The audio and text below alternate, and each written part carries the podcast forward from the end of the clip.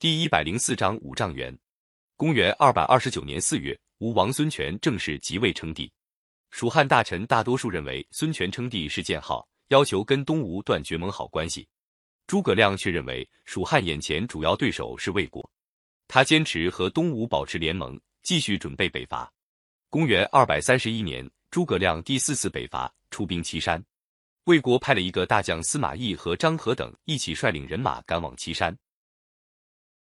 诸葛亮把一部分将士留在岐山，自己率领主力拦击司马懿。司马懿知道诸葛亮的战略，他认为诸葛亮孤军深入，带的军粮不多，所以在险要的地方筑好营垒，叫将士只守不战。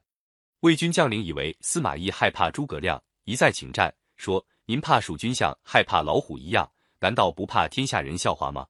司马懿硬着头皮带兵赶上去跟诸葛亮大战一场。结果被蜀军杀得一败涂地，但是蜀军由于后方的运粮官员失职，粮草供应不上，只好主动撤兵。大将张合带兵紧紧追赶，赶到木门一带山谷地带，被诸葛亮预先布置好的伏兵用乱箭射杀了。诸葛亮几次出兵，往往因为粮食供应不上退兵。他接受这个教训，设计了两种运输工具，叫做木牛、流马，用它们把粮食运到斜谷口囤积起来。公元二百三十四年，诸葛亮做好充分准备，发动十万大军进行最后一次北伐。他派使者到东吴，约孙权同时发起攻势，南北策应，使魏国两面受敌。诸葛亮大军出了斜谷口，到了渭水南岸的五丈原。为了做长期打算，他派一部分兵士构筑营垒，准备作战，另派一部分兵士在五丈原屯田，跟当地老百姓夹杂在一起耕种。蜀军纪律严明，百姓和兵士相处得很好。魏明帝派司马懿率领魏军渡过渭水，也筑起营垒防守，和蜀军对峙着。孙权接到诸葛亮的信，马上三路出兵进攻魏国。魏明帝也厉害，他一面亲自率领大军到南面抵挡东吴的进攻，一面通知司马懿在五丈原坚持，只守不战。诸葛亮等待东吴方面的消息，但是结果使他很失望，孙权的进攻失败了。他想跟魏军决战，但是司马懿始终稳守营垒。诸葛亮几次三番向他挑战没有用，双方在那里相持了一百多天。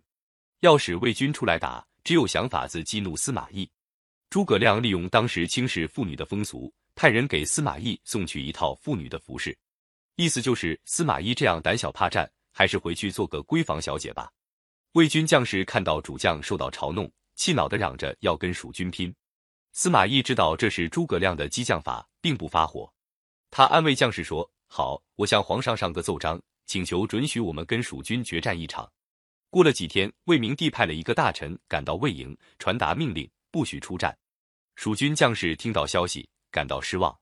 只有诸葛亮懂得司马懿的用意，说：“司马懿上奏章请求打仗，这是做给将士们看的。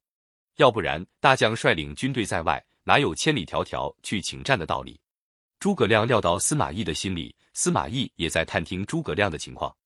有一次，诸葛亮派使者到魏营去挑战，司马懿挺有礼貌的接待使者，跟使者聊天，说：“你们丞相公事一定很忙吧？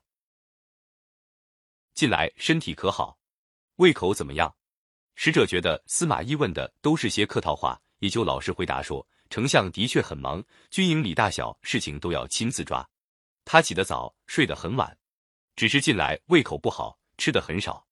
使者走了以后，司马懿就跟左右将士说：“你们看，诸葛孔明吃的少，事务又那么繁重，能支撑的长久吗？”不出司马懿所料，诸葛亮由于过度辛劳，终于在军营里病倒了。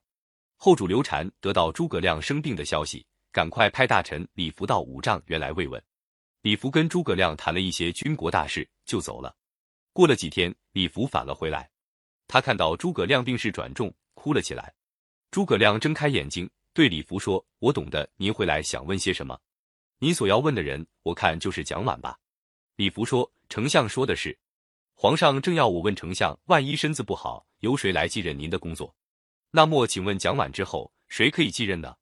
诸葛亮说：“可以由费祎接替。”李福还想再问下去，诸葛亮闭上眼睛不回答了。没几天，这个年纪才五十四岁的丞相终于在军营里去世。按照诸葛亮生前的嘱咐，蜀军将领没有把他去世的消息透露出去。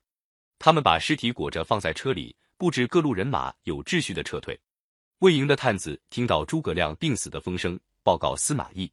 司马懿立刻带领魏军追赶上去。刚过五丈原，忽然蜀军的旗帜转了方向，一阵战鼓响，兵士们转身掩杀过来。司马懿大吃一惊，赶快拨转马头，下命令撤退。蜀军将领等魏军离得远了，不慌不忙的把全部人马安全撤出五丈原。这件事传到老百姓耳朵里，百姓编个歌谣嘲笑司马懿，说：“死诸葛吓走了活仲达。”司马懿听了也不生气，说：“我只能料到活的诸葛，怎么能料到死的呢？”后来他又亲自跑到蜀军原来扎营的地方，观察了诸葛亮布置的阵势，赞叹曰：“诸葛孔明真是天下奇才啊！”